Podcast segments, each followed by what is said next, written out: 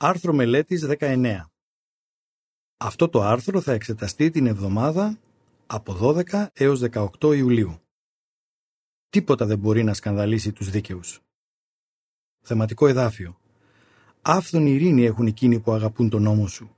Τίποτα δεν μπορεί να τους κάνει να προσκόψουν. Ψαλμός 119-165 Ύμνος 122 Να είστε σταθεροί, αμετακίνητοι. Περίληψη. Στο προηγούμενο άρθρο εξετάσαμε τέσσερις λόγους για τους οποίους οι άνθρωποι απέρριψαν τον Ιησού στο παρελθόν και για τους οποίους απορρίπτουν τους ακολούθους του σήμερα. Σε αυτό το άρθρο θα εξετάσουμε τέσσερις επιπλέον λόγους. Θα δούμε επίσης γιατί τα ειλικρινή άτομα που αγαπούν τον Ιεχωβά δεν επιτρέπουν στον εαυτό τους να σκανδαλιστεί. Παράγραφοι 1 και 2. Ερώτηση. Τι δήλωσε ένας συγγραφέας και τι θα εξετάσουμε σε αυτό το άρθρο; Σήμερα εκατομμύρια άνθρωποι ισχυρίζονται ότι πιστεύουν στον Ιησού, αλλά δεν δέχονται τα πράγματα που δίδαξε. Μάλιστα, ένα συγγραφέας κάποτε δήλωσε: Αν υπήρχε ένας άλλος Ιησούς ανάμεσά μας σήμερα, ο οποίος θα έλεγε αυτά που είπε εκείνος ο πρώτος Ιησούς, θα τον απορρίπταμε σήμερα όπως τον απορρίψαμε πριν από 2.000 χρόνια. Η απάντηση είναι ναι, αυτό θα κάναμε. Πολλοί τον πρώτο αιώνα άκουσαν τον Ιησού να διδάσκει και τον είδαν να κάνει θαύματα αλλά αρνήθηκαν να πιστέψουν σε Αυτόν. Γιατί; Στο προηγούμενο άρθρο εξετάσαμε τέσσερις λόγους για τους οποίους οι άνθρωποι σκανδαλίστηκαν με όσα είπε και έκανε ο Ιησούς. Ας εξετάσουμε τώρα τέσσερις επιπλέον λόγους. Καθώς θα το κάνουμε αυτό, θα δούμε γιατί οι άνθρωποι σήμερα απορρίπτουν τους ακολούθους του Ιησού, καθώς και το πώς θα αποφύγουμε να σκανδαλιστούμε. Πρώτο. Ο Ιησούς ήταν αμερόληπτος. Παράγραφος 3. Ερώτηση.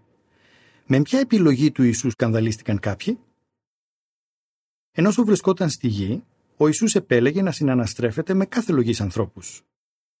Έτρωγε με τους πλούσιους και τους ισχυρούς, αλλά επίσης περνούσε πολύ χρόνο με τους φτωχούς και τους καταπιεσμένους. Επιπρόσθετα, έδειχνε συμπόνια σε εκείνους που οι άλλοι θεωρούσαν αμαρτωλούς.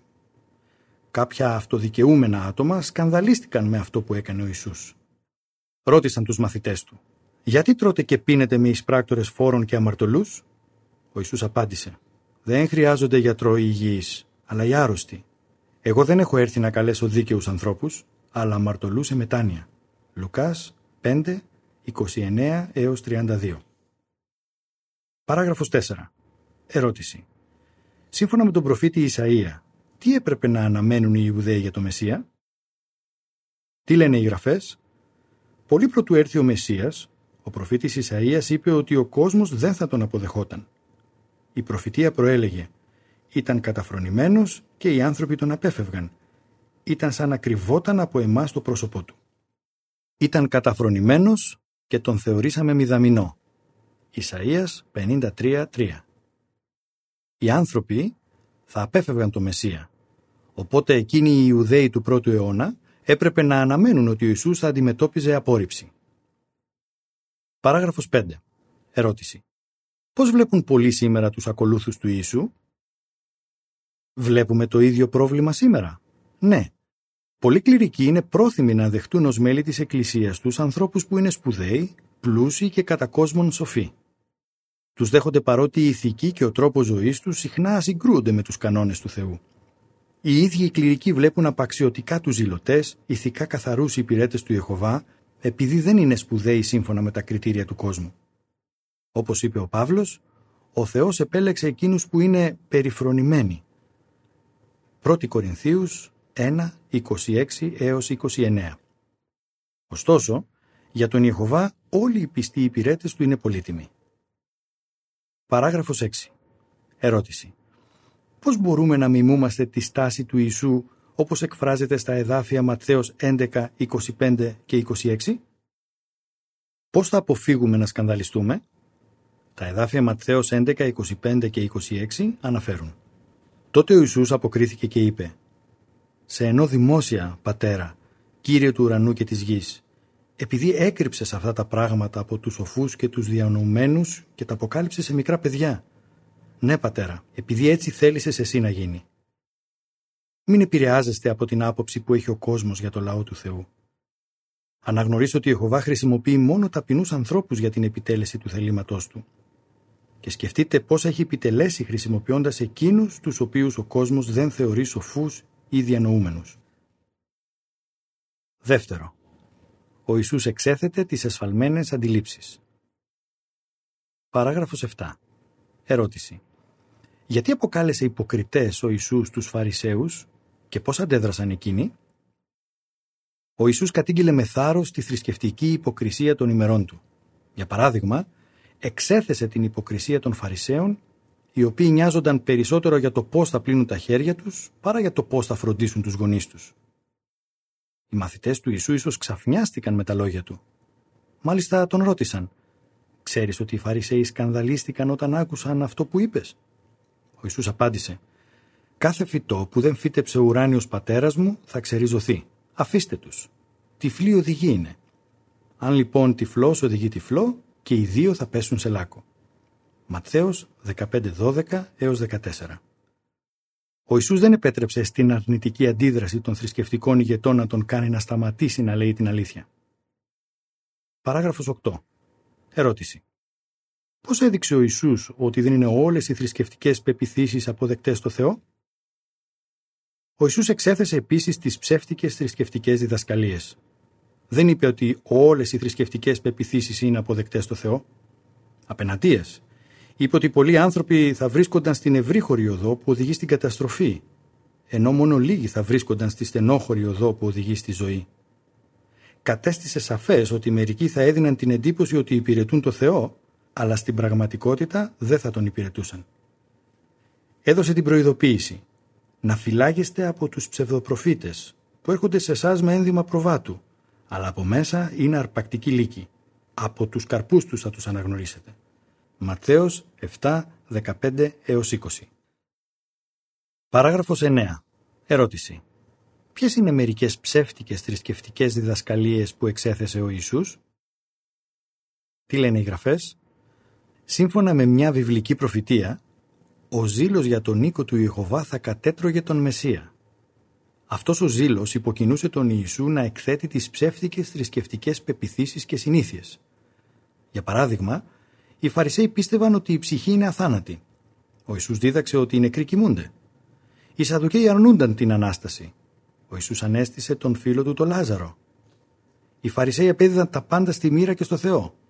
Ο Ιησούς δίδαξε ότι οι άνθρωποι μπορούν να επιλέξουν το αν θα υπηρετούν τον Θεό ή όχι. Παράγραφος 10. Ερώτηση. Γιατί σκανδαλίζονται πολλοί με τις διδασκαλίες μας; Βλέπουμε το ίδιο πρόβλημα σήμερα. Ναι. Πολλοί σκανδαλίζονται επειδή οι βιβλικές διδασκαλίες μας εκθέτουν τις ψεύτικες θρησκευτικές αντιλήψεις.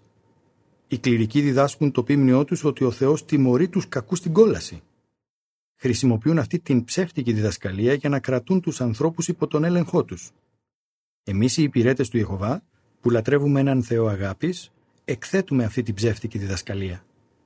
Ο κλήρος διδάσκει επίσης ότι η ψυχή είναι αθάνατη εμείς εκθέτουμε την ιδεολατρική προέλευση αυτής της δοξασίας, η οποία, αναλήθευε, θα καθιστούσε την Ανάσταση περιττή.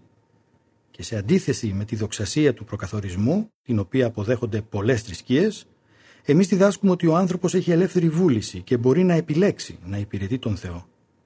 Πώς αντιδρούν οι θρησκευτικοί ηγέτες, συχνά εξοργίζονται. Παράγραφος 11. Ερώτηση.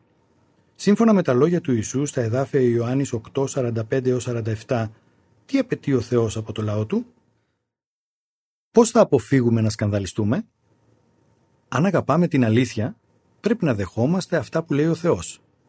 Τα εδάφια Ιωάννης 8, 45 47 αναφέρουν. Εμένα όμως, επειδή λέω την αλήθεια, δεν με πιστεύετε. Ποιος από εσάς με καταδικάζει για αμαρτία; Αν λέω την αλήθεια, γιατί δεν με πιστεύετε; Αυτός που είναι από τον Θεό ακούει τα λόγια του Θεού. Να γιατί εσείς δεν ακούτε, επειδή δεν είστε από τον Θεό. Ανόμοια με τον σατανά τον διάβολο, εμείς μένουμε σταθεροί στην αλήθεια.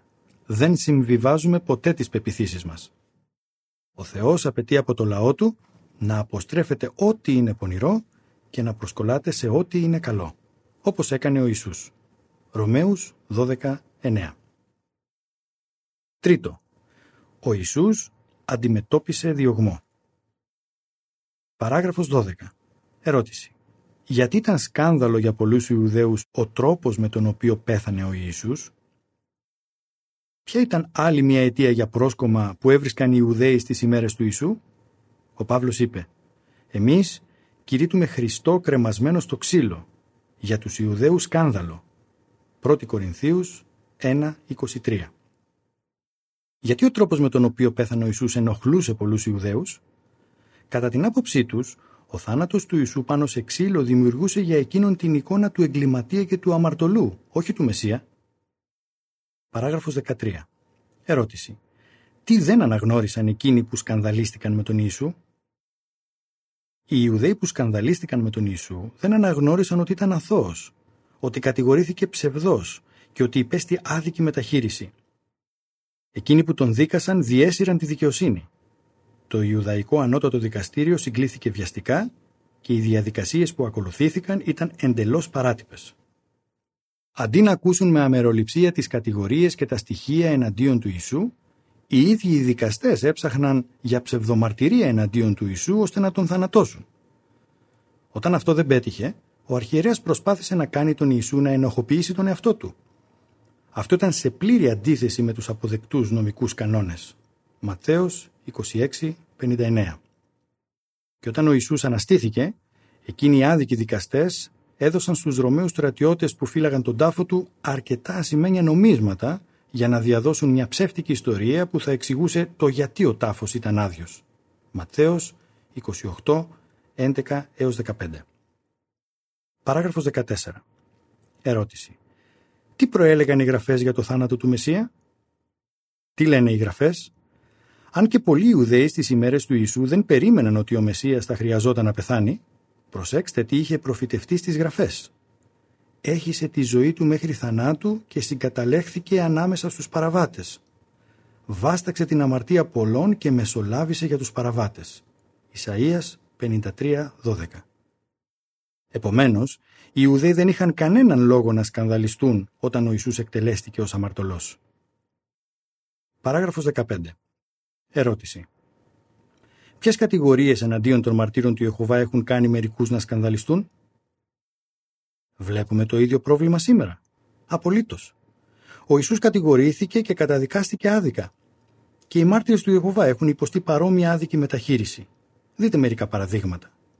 Τις δεκαετίες του 1930 και του 1940 στις Ηνωμένες Πολιτείες, η ελευθερία μας να λατρεύουμε τον Θεό αμφισβητήθηκε επανειλημμένα στα δικαστήρια. Μερικοί δικαστές ήταν ανέσχυντα προκατηλημένοι εναντίον μας. Στο Κεμπέκ του Καναδά, η Εκκλησία και το κράτος συνεργάστηκαν στενά για να εναντιωθούν στο έργο μας. Πολλοί Ευαγγελιζόμενοι φυλακίζονταν επειδή απλώς μιλούσαν στους συνανθρώπους τους για τη βασιλεία του Θεού.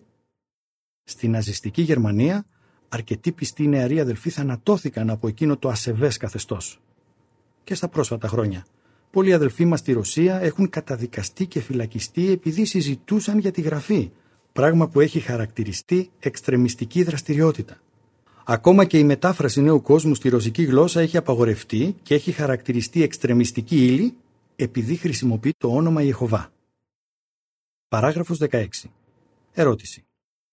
Όπως τονίζει το εδάφιο 1 Ιωάννη 4.1, γιατί δεν πρέπει να παροδηγούμαστε από τις ψεύτικες ιστορίες για το λαό του Ιεχωβά; Πώς θα αποφύγουμε να σκανδαλιστούμε; Μάθετε τα γεγονότα. Στην επιτόρους ομιλία του, ο Ιησούς προειδοποίησε τους ακροατές του ότι μερικοί θα έλεγαν για αυτούς κάθε είδους κακόβουλα ψέματα. Ματθαίος 5.11 Η πηγή αυτών των ψεμάτων είναι ο σατανάς. Εκείνος επηρεάζει τους εναντίους ώστε να διαδίδουν κακεντρεχείς συκοφαντίες για εκείνους που αγαπούν την αλήθεια. Πρέπει να απορρίπτουμε τα ψέματα που λένε οι ενάντιοι μας. Δεν πρέπει ποτέ να επιτρέψουμε σε τέτοια ψέματα να μας φοβήσουν ή να υποσκάψουν την πίστη μας. Το εδάφιο 1 Ιωάννη 4.1 αναφέρει Αγαπητοί, μην πιστεύετε κάθε εμπνευσμένη δήλωση, αλλά να δοκιμάζετε τις εμπνευσμένες δηλώσεις για να δείτε αν προέρχονται από το Θεό, επειδή πολλοί ψευδοπροφήτες έχουν βγει στον κόσμο. Τέταρτο. Ο Ιησούς προδόθηκε και εγκαταλείφθηκε. Παράγραφος 17. Ερώτηση. Πώς θα μπορούσαν να είχαν σκανδαλίσει μερικούς τα γεγονότα που συνέβησαν πριν από το θάνατο του Ιησού; Λίγο πριν από το θάνατο του Ιησού, ένας από τους δώδεκα Αποστόλους του τον πρόδωσε. Ένας άλλος Απόστολος τον αρνήθηκε τρεις φορές και όλοι οι Απόστολοι του τον εγκατέλειψαν το βράδυ πριν από τον θάνατό του. Ο Ιησούς δεν ξαφνιάστηκε, είχε μάλιστα προείπει ότι αυτό θα συνέβαινε. Βλέποντάς το αυτό, μερικοί θα μπορούσαν να είχαν σκανδαλιστεί σκεφτόμενοι αν έτσι συμπεριφέρονται οι Απόστολοι του Ιησού, δεν θέλω καμιά σχέση μαζί τους. Παράγραφος 18. Ερώτηση. Ποιες προφητείες εκπλήρωσαν τα γεγονότα που προηγήθηκαν του θανάτου του Ιησού; Τι λένε οι γραφές; Αιώνες νωρίτερα, ο Ιεχωβά αποκάλυψε στον λόγο του ότι ο Μεσσίας επρόκειτο να προδοθεί για 30 σημαίνια νομίσματα. Ο προδότης θα ήταν ένας από τους στενούς του φίλους. Ο προφήτης Ζαχαρίας έγραψε επίσης «Πάταξε τον πιμένα και ας διασκορπιστεί το πίμνιο». Ζαχαρίας 13.7 Αντί να σκανδαλιστούν από αυτά τα γεγονότα, τα ειλικρινή άτομα θα έπρεπε να ενισχυθούν βλέποντας αυτές τις προφητείες να εκπληρώνονται στο πρόσωπο του Ιησού. Τα ακόλουθα αποτελούν περιγραφή των εικόνων που εξετάζονται σε συνδυασμό με τις παραγράφους 3, 9, 12, 17 και 18. Πρώτο. Ο Ιησούς τρώει μαζί με τον Ματθαίο και κάποιους εισπράκτορες φόρων. Δεύτερο. Ο Ιησούς διώχνει τους εμπόρους από τον ναό. Τρίτο. Ο Ιησούς εξαναγκάζεται να μεταφέρει το ξύλο του βασανισμού. Τέταρτο. Ο Ιούδας προδίδει τον Ιησού με φιλή. Η Λεζάντα αναφέρει. Πολλοί σκανδαλίστηκαν, πρώτο, με τις συναναστροφές που επέλεγε ο Ιησούς, δεύτερο, με το γεγονός ότι καταδίκαζε τις ψεύτικες θρησκευτικές πεπιθήσεις και συνήθειες, τρίτο, με το θάνατό του πάνω σε ξύλο και τέταρτο, με το ότι τον πρόδωσε ο Ιούδας. Πώς θα μπορούσαν τα ίδια πράγματα να σκανδαλίσουν κάποιους σήμερα; Παράγραφος 19. Ερώτηση. Τι αναγνωρίζουν τα ειλικρινή άτομα; Βλέπουμε το ίδιο πρόβλημα σήμερα. Ναι, στους σύγχρονους καιρούς κάποιοι επιφανείς μάρτυρες εγκατέλειψαν την αλήθεια, έγιναν αποστάτες και κατόπιν προσπάθησαν να απομακρύνουν και άλλους. Τέτοια άτομα διαδίδουν αρνητικές ειδήσεις, μισοαλήθειες και κατάφορα ψέματα για τους μάρτυρες του Ιεχωβά στα μέσα ενημέρωσης και στο ίντερνετ. Αλλά τα ειλικρινή άτομα δεν σκανδαλίζονται. Αντιθέτως, αναγνωρίζουν ότι η Γραφή προείπε πως τέτοια πράγματα θα συνέβαιναν. Παράγραφος 20. Ερώτηση. Πώς θα αποφύγουμε να σκανδαλιστούμε από εκείνους που έχουν εγκαταλείψει την αλήθεια; Δεύτερη Τιμόθεο 4, 4 και 5. Πώς θα αποφύγουμε να σκανδαλιστούμε; Χρειάζεται να διατηρούμε την πίστη μας ισχυρή, μελετώντας τακτικά, προσευχόμενοι συνεχώς και παραμένοντας δραστήριοι στο έργο που μας έχει αναθέσει ο Ιεχωβά. Τα εδάφια 2 Τιμόθεο 4, 4 και 5 αναφέρουν θα πάψουν να ακούν την αλήθεια και θα δίνουν προσοχή σε ψεύτικες ιστορίες. Εσύ όμως διατήρησε τη διανοητική σου διάβια στα πάντα. Κακοπάθησε. Κάνε έργο ευαγγελιστή. Επιτέλεσε τη διακονία σου πλήρως. Αν εκδηλώνουμε πίστη, δεν θα πανικοβαλόμαστε όταν ακούμε αρνητικές ειδήσεις. Η αγάπη μας για τον Ιεχωβά, για το λόγο του και για τους αδελφούς μας θα μας βοηθάει να μην σκανδαλιζόμαστε από εκείνους που έχουν εγκαταλείψει την αλήθεια. Παράγραφος 21. Ερώτηση. Παρότι η πλειονότητα των ανθρώπων σήμερα απορρίπτουν το άγγελμά μας, για ποιο πράγμα μπορούμε να είμαστε πεπισμένοι; Τον πρώτο αιώνα, πολλοί σκανδαλίστηκαν και απέρριψαν τον Ιησού, αλλά πολλοί άλλοι τον δέχτηκαν. Μεταξύ αυτών ήταν τουλάχιστον ένα μέλος του Ιουδαϊκού Σάνχεδριν, καθώς και πολλοί ιερείς. Παρόμοια σήμερα, εκατομμύρια άτομα δεν έχουν σκανδαλιστεί. Γιατί; Επειδή γνωρίζουν και αγαπούν τις αλήθειες που βρίσκονται στις γραφές. Ο λόγος του Θεού λέει «Άφθονη ειρήνη έχουν εκείνοι που αγαπούν τον νόμο σου. Τίποτα δεν μπορεί να τους κάνει να προσκόψουν». Ψαλμός 119-165 Πώς θα απαντούσατε; Γιατί σκανδαλίστηκαν κάποιοι τον πρώτο αιώνα με τα λόγια και τις πράξεις του Ιησού; Γιατί σκανδαλίζονται πολύ σήμερα; Πώς θα αποφύγουμε να σκανδαλιστούμε; Ύμνος 124. Πάντα όσοι.